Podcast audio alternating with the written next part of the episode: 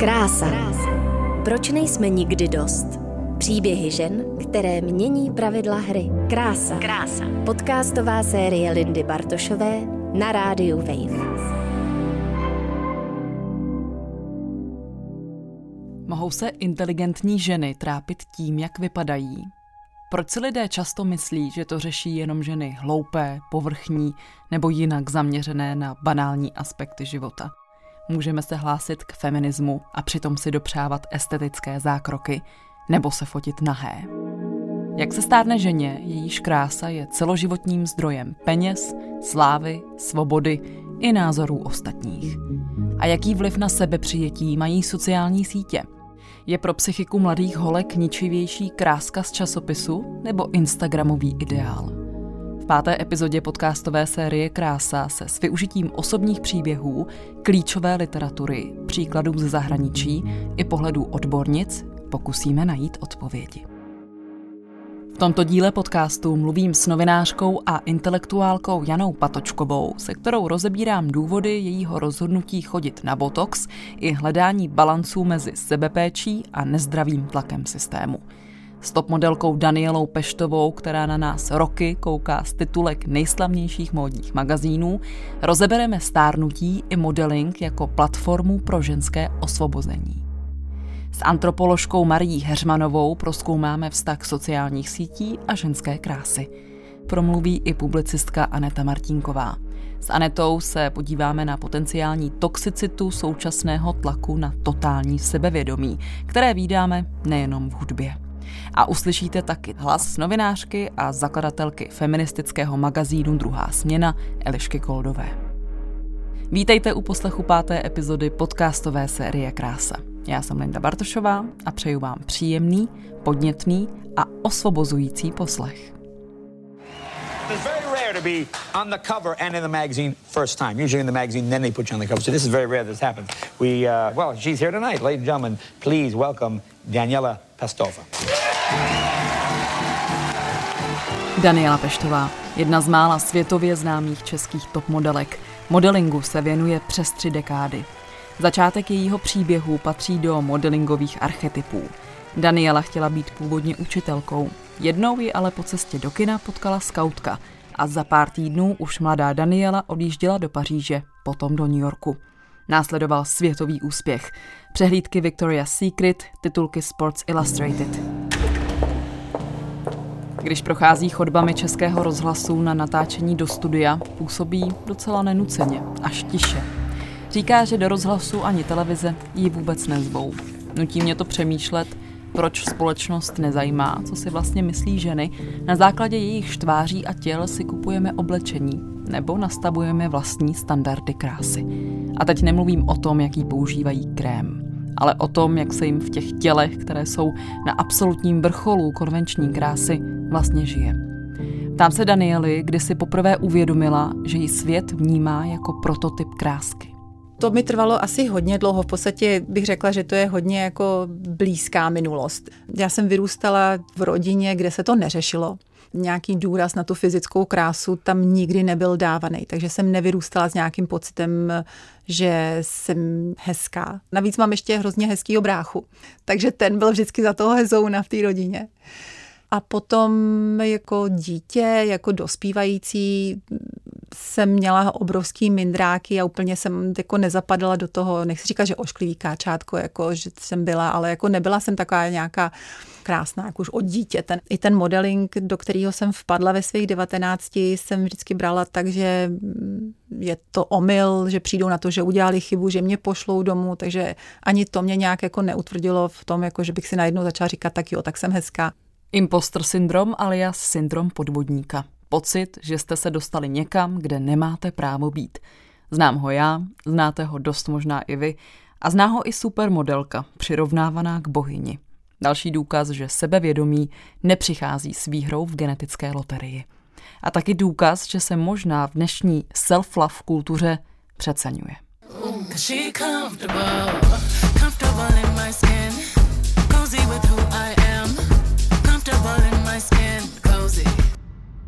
Sebeláska jako náboženství. sebevědomí jako cíl, kterého bychom měli všechny dosáhnout.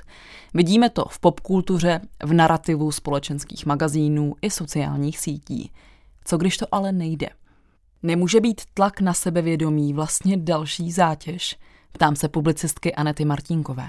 Myslím si, že samozřejmě sebevědomí je taky věc, která má nějaký kontexty. Ženy, které vyrůstaly jako v 90. zažily takovou tu výchovu pořád jako zpochybňovat svoje místo na světě a svoje místo v práci, ve škole. To sebevědomí vnímám jako absenci tohohle z toho vnitřního jako bachaře, který tě prostě jako kontroluje, jestli máš co dělat na tom místě, na kterém seš. Zároveň vlastně si nemyslím, že sebevědomí je něco, co bychom měli vlastně jako vzývat samo o sobě, považovat sebevědomí jako za krásný nebo za něco, co vytváří tu krásu.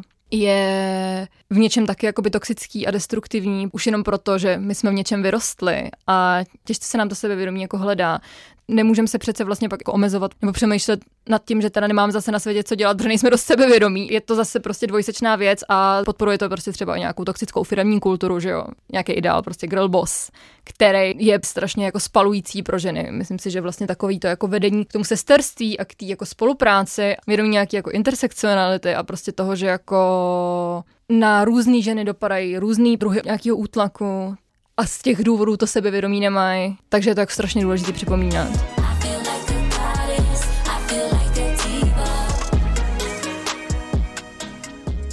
Podobně ničivý může být pro ženy tlak na mediálně vykonstruovanou krásu.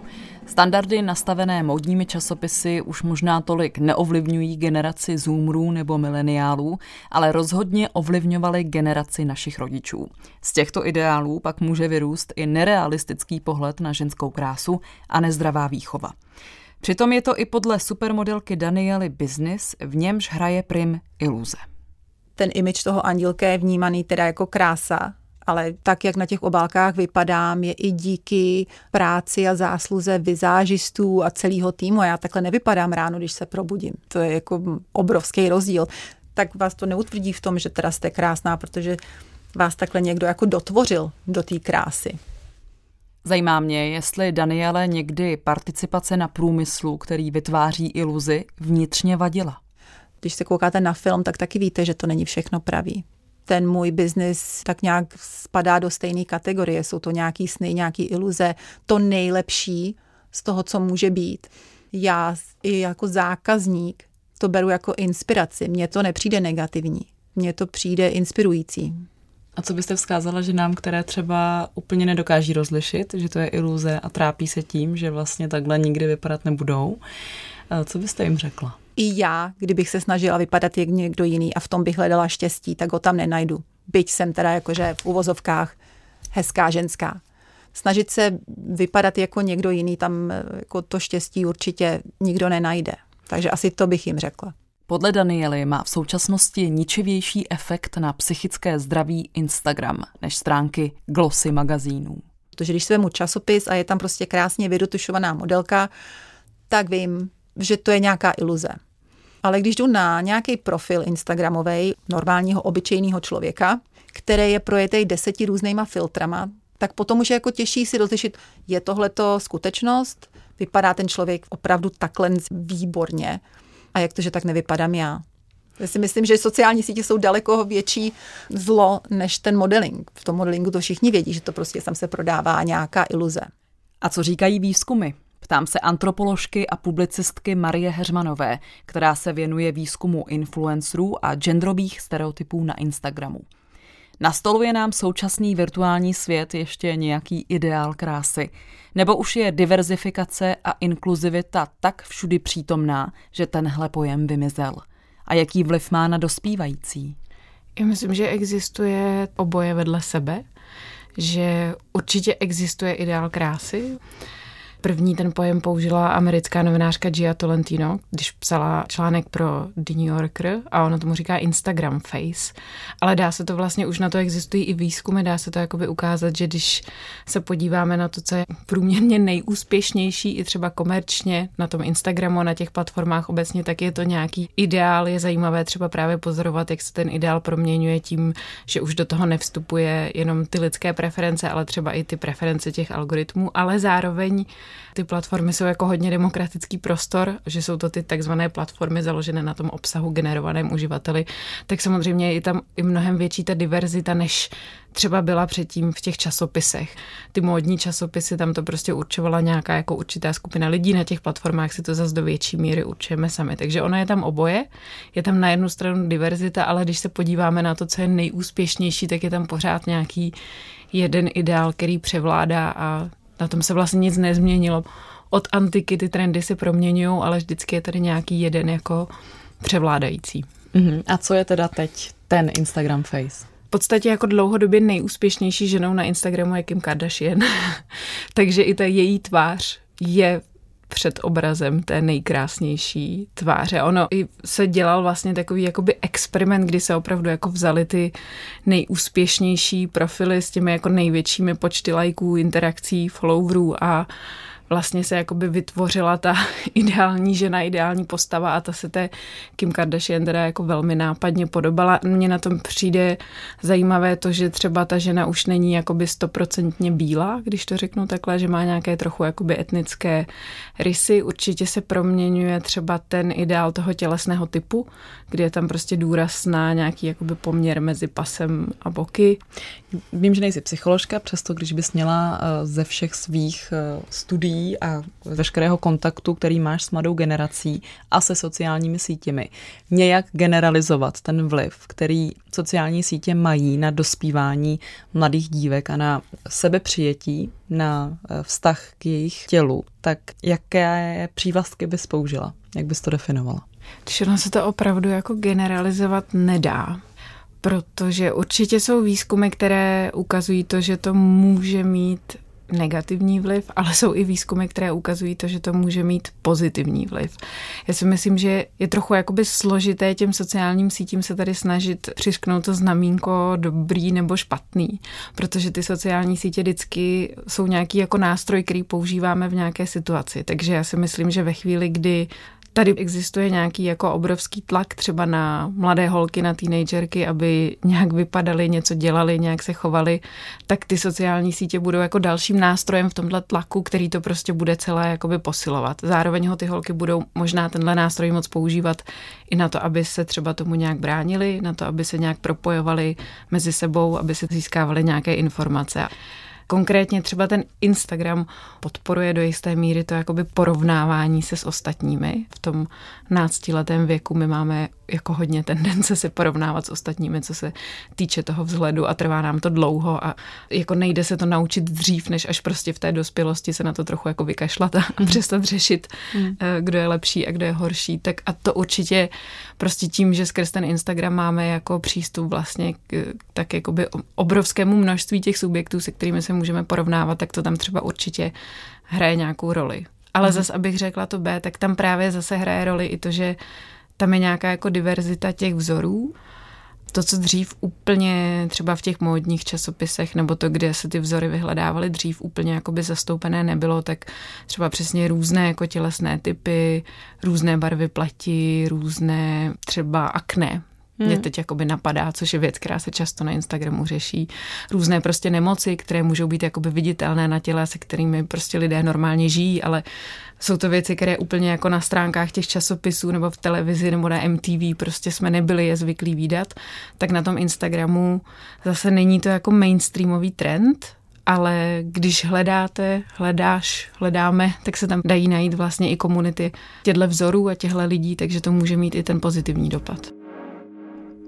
Jako každá silná komunikační zbraň, i Instagram v rámci krásy a sebepřijetí nabízí peklo i ráj.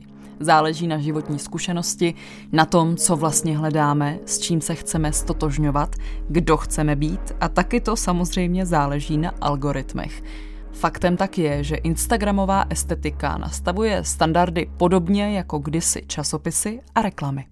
Co mě třeba přijde zajímavý, na co já jsem třeba narážela ve svém výzkumu, že to není jenom o tom vzhledu, ale že je to prostě i o nějakém životním stylu a že komerčně úspěšná influencerka většinou splňuje nějaký takový jako mustr toho, že většinou je nějak konvenčně štíhlá, plus minus se přibližuje tomu jakoby standardnímu ideálu krásy. Většinou je heterosexuální, většinou žije v nějakém monogamním vztahu, většinou v nějakém očekávaném bodě své kariéry má děti a vlastně je to takový dost úzce vymezený rámec toho, co vlastně očekáváme a co se nám líbí. A zase tím nechci říct, že neexistují příklady, které z tohohle jakoby vystupují, ale to, co nejlíp funguje a generuje vlastně největší příjmy i těm influencerkám, tak je vlastně docela jako rigidní estetický ideál, bych řekla, no. Sociální sítě kulturní publicistky, novinářky a feministky Jany Patočkové alias Pakočky iluzi neprezentují. Jana je opravdová, ve všech za mě velmi pozitivních smyslech slova.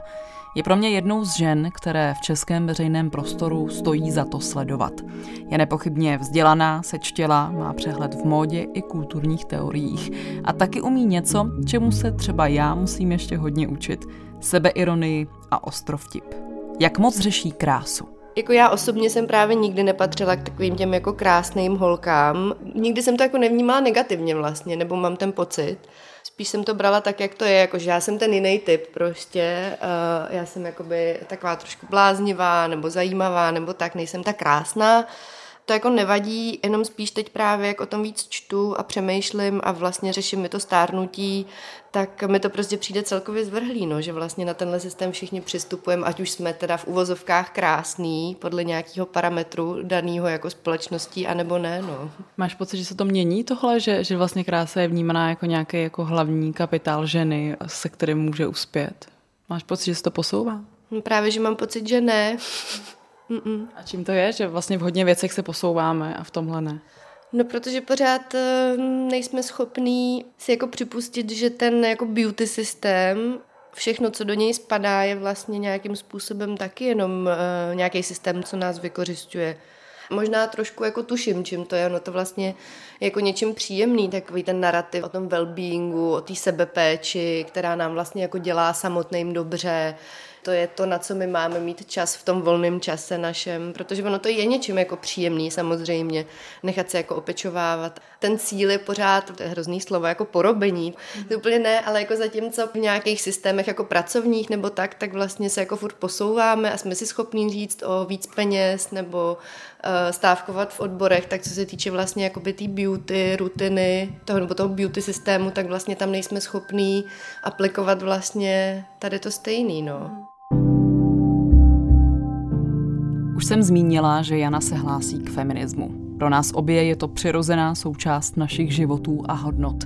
Pro mnoho lidí, a můžeme diskutovat o tom, kdo nebo co za to může, je ale feminismus stále výrazně nepochopený, ověnčený řadou předsudků a dezinterpretací. Do toho spadá i zkratkovitý a už ve své podstatě nesmyslný narrativ.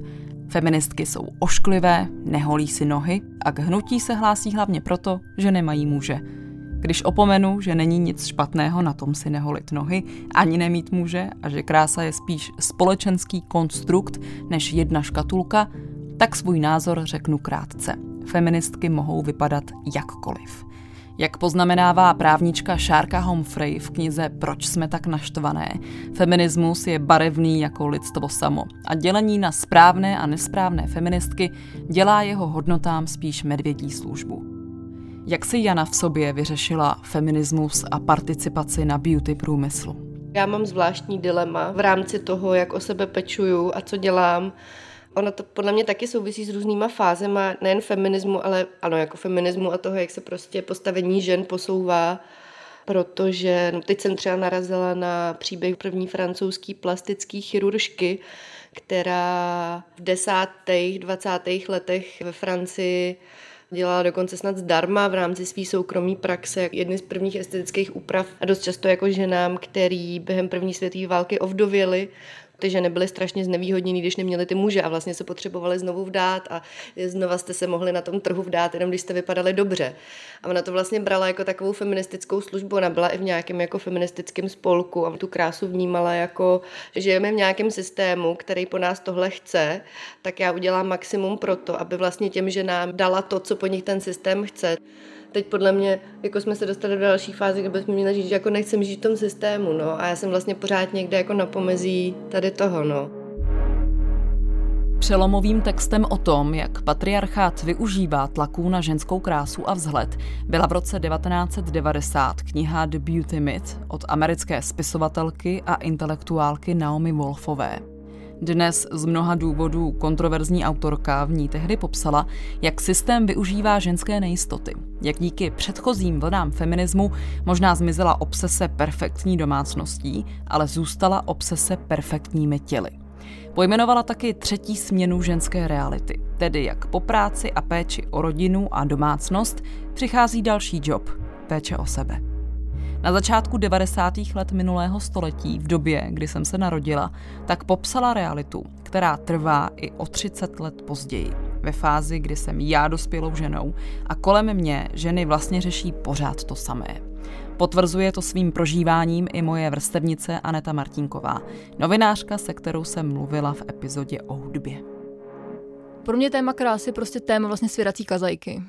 Ženy, mezi kterými jsem vyrůstala, sami sebe vlastně nepovažovali nikdy za dost krásný na to, aby vlastně mohli žít plnohodnotný život. Neustále čekají na ten moment, že to tam někde třeba jako bude, že prostě ty diety zafungujou a pak začnou jako žít. Tohle to mě vlastně nějak jako sformovalo. Takový ten pocit, že můžu se vyjádřit, můžu něco jít jako dělat, až vlastně teda k tomu budu jako nějak adekvátně vypadat. A strašně mě to jakoby brzdilo celý život a teďkon jsem v nějaký takový fázi, kdy vlastně jsem se na to jako naštvala a až jsem si jako našla nějaký jako zalíbení, prostě třeba v tom se jako fakt o sebe v nějakých momentech jako vůbec jako nestarat. Mi prostě přijde vlastně strašně rebelantský se na to jako vykašlat. Hrozně mě v tomhle zasáh třeba podcast Sádlo. A sama teď mám takovou jako challenge sama pro sebe jako žít plnohodnotný život, i když si jako nepřipadám jako nejhezčí na světě, no. Vlastně a není to ani jako, není to body positivity, je to jako spíš takový vypnout to v té hlavě. Jiný přístup zastávají ženy, které se hlásí k takzvanému bimbofeminismu. Výraz bimbo označuje dívku hezkou, ale tak trochu intelektuálně otupělou. Většinou má výrazný make-up, sexy oblečení a ženskost vyzdvihuje způsobem, který by většina společnosti označila za laciný. Generace Zoomerů si ale tento výraz přetvořila a Gen Z bimbo je dnes pravděpodobně intelektuálka, která svou hyperfeminitu používá k individuálnímu osvobození i kritice kapitalistické společnosti. Je to strašně jako zažitý, že ta jako krása rovná se nějaký jako otupění. Ty ženy bojují s tím, že když jako vypadají, tak už nemají nárok na nic jiného. Takže nemají nárok na nic jiného, no. A existují různé taktiky, jak se s tímhle vyrovnávat, který jsou zase taky dobově podmíněný. Dneska máme právě bimbofeministky, který tenhle narrativ o tom, že prostě krásné ženy jsou jako hloupí, tak už se proti němu jako nesnaží vlastně bojovat, ale jako přijímají prostě tuhle estetiku, tenhle narrativ a snaží se z ní vlastně něco jako vytěžit. Zároveň ty archetypy a ty persony se extrémně rychle jako cyklej, vracej, znovu vytvářejí, takže si myslím, že tady za 2 měsíce budeme mít jiný typ nějaký feministický revolty. Zároveň se furt vracíme k nějakým jako starým výkladům. Teď si můžeme přečíst Think Pieces o Paris Hilton a Britney Spears a o tom, jak to nebyly jakoby ty figury, které představují bezbranné ženství, ale že vlastně byly v něčem empowering, znovu objevujeme prostě pravou blondýnku. Těch kulturních pohybů je prostě strašně moc. A fakt si myslím, že tam hraje prim ta svobodná vůle.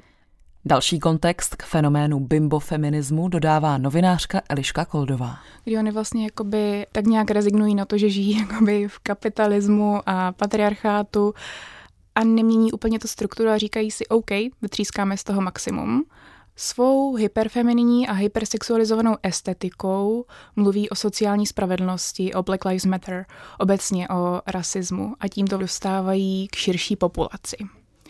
Je to jeden z nástrojů, ale všechny ty ženy jsou tělesně zdatné. Já znám teda jenom 2 černé bimbo feministky na TikToku, myslím, že jedna z nich se jmenuje Faux Noir nebo něco takového, ale vlastně většina z nich je jakoby zase bílých, tělesně zdatných, tak je to vlastně inkluzivní estetika, takže to nestačí. Fenomén potvrzuje i digitální antropoložka Marie Heřmanová a přidává další důležitou rovinu k tématu krásy jako otupění. Tohle je totiž něco, co třeba ty influencerky, že jo, docela často řeší, protože se jim docela často stává, že chtějí komentovat něco nebo chtějí řešit třeba nějaký feministický témata a zároveň je lidi začnou usměrňovat a říkat jim, ty seš, teď to jako zjednodušuju tu debatu, ale ty tady přece seš od toho, abys jakoby dobře vypadala, nikdo tady úplně není jakoby zvědavej na tyhle debaty. Že je hrozně složitý hledat odpověď na tuhle otázku, když se pořád jakoby pohybujeme v té kultuře, která na ten vzhled těch žen klade tak strašně velký důraz. A mně to připadá, že třeba ty influencerky, se kterými já mluvím, jsou potom jakoby úplně v absurdní situaci, protože po nich někdo chce, aby odmysleli stovky let nějakého úplně extrémního společenského tlaku a najednou jakoby začaly fungovat úplně bez něj a úplně v nějakém jakoby vzduchoprázdnu, který neexistuje. A teprve až tohle udělají, tak teda budou mít nárok být chytrý nebo se vyjadřovat k politice nebo komentovat nějaký složitější témata. A do té doby, dokud se jako nezbaví toho, v čem jsme všechny vyrostli a v čem jsme všechny vychovaní a co nám je všem vtloukaný od malička do hlavy, tak do té doby to nesmí udělat. A to mi vlastně přijde hrozně jakoby paradoxní situace, která pro tu ženu, která ano, se živí tím, jak vypadá, tak prostě pro ní prakticky ta situace nemá vůbec žádný řešení. Protože tohle je něco, co přece řešíme my všechny, že jo? Jako jak moc pozornosti mám teda vlastně věnovat tomu, jak vypadám. Když teda řeknu něco osobního, já to samozřejmě řeším extrémně, protože se pohybuju v akademickém světě, který je plný moudrých starých mužů, který samozřejmě věnují pozornost tomu, jak já vypadám, a pak nevěnuju pozornost tomu, co říkám, a pak jako si říkám, aha, tak možná, kdybych si na sebe vzala něco jiného, tak by teda věnovali pozornost tomu, co říkám. A prostě tady ty dilemata řešíme všichni pořád a pak se vracíme k tomu, a proč já teda vůbec ale musím řešit, co jsem měla na sobě, ten chlap to neřešil, že jo, samozřejmě. A myslím si, že u povolání třeba těch influencerek si tohle všechno musíme jakoby opravdu vynásobit prostě stem a mně přijde jakoby hrozně nefér tohle po nich chtít a myslím si, že z jejich pozice a tak, jak je ta jejich pozice jako nalinkovaná, tak jak je nalinkovaná ta kultura těch influencerů a to fungování těch platform, že z jejich pozice je vlastně úplně OK vyfotit se v bikinách a jít mluvit o feminismu. Že to je prostě to, co jsme jim umožnili. Our next guest is a supermodel actress, businesswoman and now published author. Her first book, My Body, is on sale now. Please welcome back to the show Emily Ratajkowski. Vody na toto téma v poslední době silně rozvířila supermodelka a teď i autorka Emily Ratajkowski. Žena, která své podle mnohých dokonale krásné tělo, podle svých slov kapitalizovala, aby v prostředí patriarchátu dosáhla svobody. Mnohdy až brutálně upřímný soubor esejů My Body nadchl mnohé recenzenty i čtenáře a čtenářky. Vyprodal pulty obchodů a taky spustil lavinu kritiky. Mnozí i mnohé feministky se ohrazovaly proti tomu, že někdo, kdo svou krásu využívá k vlastnímu prospěchu, kritizuje systém, zatímco je jeho dobrovolnou součástí.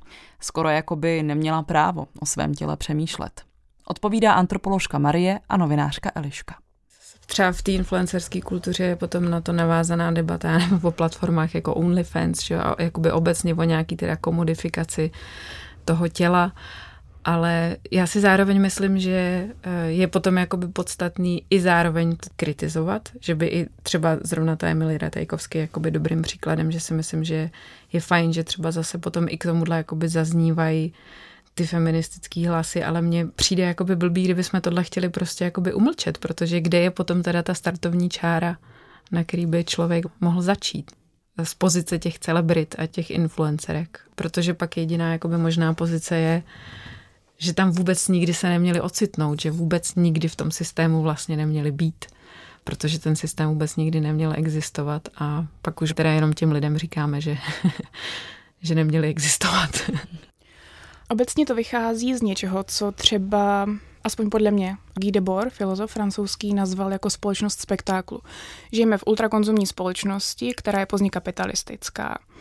A my vlastně jsme se tak nějak odcizili od nás samotných a žijeme v tom, co on nazývá spektákl, a my jsme už takovými pasivními konzumenty.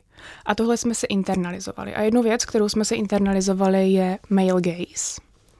Je to mužský pohled, který tak trošku máme v sobě my všichni a my všechny a snažíme se mu vlastně přizpůsobit. V rámci takových těch našich jako nevědomých věcí, co každý den děláme, jak performujeme třeba svoji femininitu. Emir Ratakovsky třeba napsala knížku My Body, ona vlastně mluví o tom, jak aby předešla tomu, že ji někdo bude objektivizovat, tak ona vlastně objektivizuje sama sebe a kapitalizuje na svém těle a tím si vlastně bere tu kontrolu. Což jakoby je hodně zajímavé v kontextu toho, že ona je z generace velmi postižené ekonomickou krizí 2008. Je to vlastně určitý typ materialistického feminismu. Ale tím, že se přizpůsobujeme tomu male gaze, ho zároveň legitimizujeme, čímž ho udržujeme. A já absolutně nesoudím to, co Emil Ratakovský dělá. Podle mě je to jeden z nástrojů, jak s tím bojovat. Ale myslím si, že to nestačí. Je nebo není tedy legitimní skrze náš vzhled dosahovat svého? Je v pořádku, když jako ženy využíváme své krásy? No nevím, jestli úplně využíváme, protože ty hierarchie jsou v té společnosti poměrně jasně dané a to naše je prostě nižší. A taky si myslím, že je velký rozdíl mezi tím, jestli si osvojujeme svoji vlastní sexualitu nebo to, že jsme sexualizované. A jinými slovy, líbí se nám to, že uspokojujeme sami sebe nebo to, že jsme si internalizovali to, že nás uspokojuje, že uspokojujeme ten male gaze. A mezi tím je docela rozdíl. Do tématu svobodného nakládání s vlastním tělem spadá i takzvaná beautifikace, cesta estetických zákroků a cílené harmonizace vlastní tváře pomocí nejrůznějších filerů, výplní, úprav. Tou se vydala i novinářka Jana. Filer jsem měla jeden, maličkej, kyseliny hyaluronový. Já jsem to chtěla hlavně kvůli očnímu okolí, to je prostě věc, kterou třeba řeším nejvíc na sobě, oční okolí a pak vlastně nějaký typ vrásek. A vidím to třeba na svojí mámě, který je 75 a má vlastně skvělou pleť, jediný co, tak má prostě ty váčky pod očima. Ten nový dermatolog mi říkal, že pro mě filler na tom místě jako není, že tam je potřeba udělat jako něco jiného, whatever. Ale zkusila jsem si to. Mám trošku botoxu v čele, což byl hrozně zvláštní jako zážitek. Ale jinak vlastně nic. Teď jsem byla poprvé na takovém trojitém sezení microneedlingu, ale to není vlastně žádný injekční zákrok, kde by vám něco jako vpichovali pod kůži. Vlastně ano je, ale je to jenom vlastně taková masáž drobnýma jehličkama, která narušuje tu svrchní strukturu kožní a vpichuje tam prostě sérum, aby vám to stimulovalo tvorbu kolagenu a věcí, které už po 30 prostě se netvoří tak rychle. No, je to takový zadržování času. A to uvažování, který předcházelo tomu, že ses to nechala dát, bylo jakým směrem, kdy ti to poprvé napadlo? No to je podle mě součást odporného systému, který nás k tomuhle nutí. Vlastně jako všechny ty možný kosmetické trendy a novinky dost často jsou jako marketingová strategie, si myslím, teda a nejsem samozřejmě lékař, takže to je potom jako na něm, aby vám to případně vyvrátil. Ale uvažovala jsem nad tím pár let, ne, že jako zítra půjdu a udělám to, ale ve smyslu začínám mít pocit, že možná jako v nějakém určitém věku to asi udělám. Navíc mám pocit, že vůbec tady ten trend jakýchkoliv estetických úprav se vlastně dost detabuizuje. I influenceři přiznávají, ano, mám tady filler. Takže možná i vlastně v rámci tady toho trendu pak bylo jako snazší si o tom prostě povídat a říct si, hele, až mi bude tolik, tak asi si to taky jako dám. Navíc já ve svém okolí znám dost lidí, který právě jako nějaký mikrobotox mají, který o tom třeba tak jako nemluví, ale prostě pochopila jsem, že třeba právě jako botox je taková věc, která je jako velmi běžná a fakt možná běžnější, než jsem si třeba já myslela, takže než si jako může posluchačstvo myslet, a že to má fakt spoustu lidí, do kterých byste to v uvozovkách neřekli, protože my máme pořád jako z médií takovou tu představu o botoxu, že to je jako nějaká procedura, kterou mají stárnoucí herečky, což teda taky mně přijde vlastně hrozně smutný, že vůbec jako používáme termín jako stárnoucí herečka, prostě stárneme všichni a ten systém, ten tlak jako na ně mi přijde tak extrémní, že to je jako pochopitelný, že oni z toho taky musí vyšilovat, nebo prostě v uvozovkách panenky Barbie plný přesně jako výplní a tak dál, ale vlastně ten botox se jako velmi normalizoval, no. Vidím to i kolem sebe. Byla jsem nedávno na běžném kosmetickém ošetření a řešila s mladou kosmetičkou právě botox. Za rok mi bude 30 a prý bych měla začít, protože botox je podle ní v naší zemi příliš démonizován a může zafungovat jako prevence. A slýchám to poslední dobou docela často. Jak to vidí topmodelka Daniela Peštová? Já mám obrovskou hrůzu z jehel a nožů, takže jediný, co jsem kdy měla, je, že mi vyndavali pihu, kterou jsem měla na nose leta. potřebovala teda vyndat. A to musím říct, že jsem měla normálně jako panickou hrůzu, potila jsem se, fakt šlo o vyndání jedné malé pihy. A já jsem to málem nedala psychicky. Zatím pro mě ta cesta tam to není. Já nejsem proti, nemyslím si, že to je něco, co by kategoricky jako odsuzovala. Určitě to neodsuzuju. A dokážu ocenit, když je někdo v letech a ty možnosti tam jsou, tak toho využít. Další téma, který není úplně černobílý. Barvím si vlasy, barvím. Používám make-up, používám. Jako proč bělení zubů je OK, ale píchání si já nevím čeho OK není. Člověk musí být, pokud jako nežije vyloženě, přírodně a přirozeně, tak potom si myslím, že nemá moc místo na to, aby kritizoval někoho, kdo se k nějakým úpravám prostě uchýl. A jak dnes 50letá Daniela vnímá trend preventivního botoxu a úprav? To riziko mi přijde prostě zbytečně veliký. Na jednu stranu modelka, když dělá, tak potom ji vyretušujou, takže ten botox možná až tolik nepotřebuje. Je to trošku jiný, když je to někdo, kdo má povolání jako vy, že to je jakoby naživo, tam se už toho tolik neschová. Ale zase na druhou stranu, jako vy byste měli být ty, na který se ty ženy koukají a vědí, že to jde i hezky. Si myslím, že demonizující není ten botox, spíš jako to, že vrásky a stárnutí je špatně. To si myslím, že ta paní, která vám říkala, že botox je příliš demonizující, by měla odpovědět na tu otázku, že proč se tolik bát těch vrásek? Proč se jich bát? To mě přivádí na otázku, bojíme se vrásek nebo toho, že se v našich životech něco mění? Že se některé kapitoly prostě definitivně uzavírají.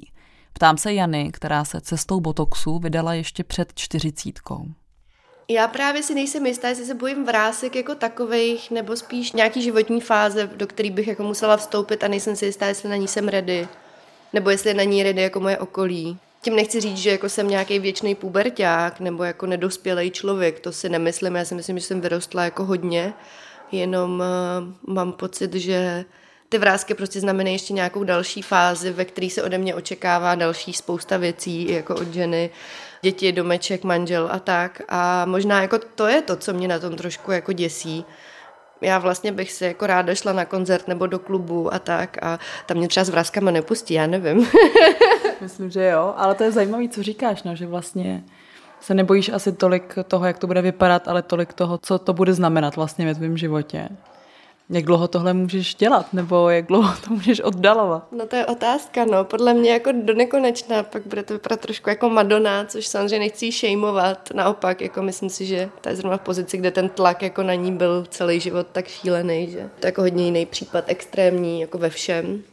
Ale samozřejmě vždycky je taková ta formulka, jakože důstojné stárnutí, což podle mě taky vlastně hrozně zhoubná formulka, protože to jako znamená, kdo nám dal nějaký jako manuál na to, co to znamená a proč bych podle toho jako měla žít, ale samozřejmě, že je to taková ta jako věc, že si řeknete, no tak jenom trošku na chvíli to chcete zastavit ten čas, no, nebo čas v uvozovkách. A máš se ráda v téhle fázi života? No to je právě paradoxní, že vlastně jo a vlastně mám pocit, že mi s tím i ten self-care jako docela pomohl.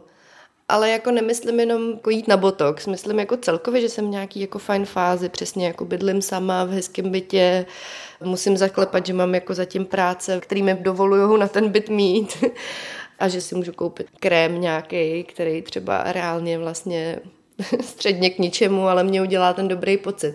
A vlastně si přijdu hezčí než třeba v 25. Mm-hmm. To je vlastně jako ten paradox toho. Teď je ti o 10 víc. Ano, teď je mi 35. Ale pořád vlastně jako pomáhám nějakému systému, se kterým jako vlastně interně nesouhlasím.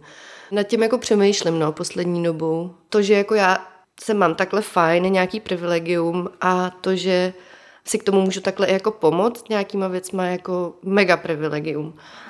A vím, že jako i když to sdílím a tak jako je to moje zkušenost, mám na to právo to sdílet, mám právo na to napsat, tohle je fajn, jestli se na to cítíte, zkuste to, je to na vás všechno. Zároveň to prostě jako podporuje pořád nějaký jako stereotyp toho, že co ty lidi, kteří na to nemají, proč vlastně je tohle to, co nám jako dovoluje se cítit dobře, proč ty těla nemůžou být jako neutrální.